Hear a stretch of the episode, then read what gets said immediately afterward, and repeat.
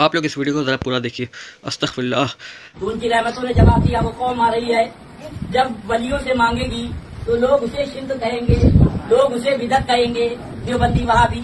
लिहाजा जब कुरान शरीफ देखेंगे कि नबी ने वली से कहा नबी ने वली जब नबी होकर वली से मांग सकता है सुभान अल्लाह सुभान अल्लाह हम बंदे होकर क्यों ना बने?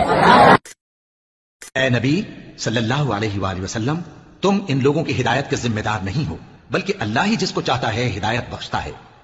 कह दो कि अल्लाह जिसे चाहता है, गुमराह करता है और जो उसकी तरफ़ रुजू होता है, उसको अपनी तरफ़ का रास्ता दिखाता है। यानी उनको जो ईमान लाते और दिन के दिल अल्लाह की याद से आराम पाते हैं।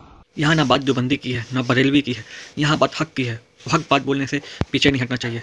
ये सरासर गलत है। मांगना है तो अल्लाह से मांगो। अल्लाह तुम्हारे लिए वो देगा जो तुम्हारे हक में बेहतर होगा। सिर्फ़ और सिर्फ़ अल्लाह देने वाला है और कोई नहीं।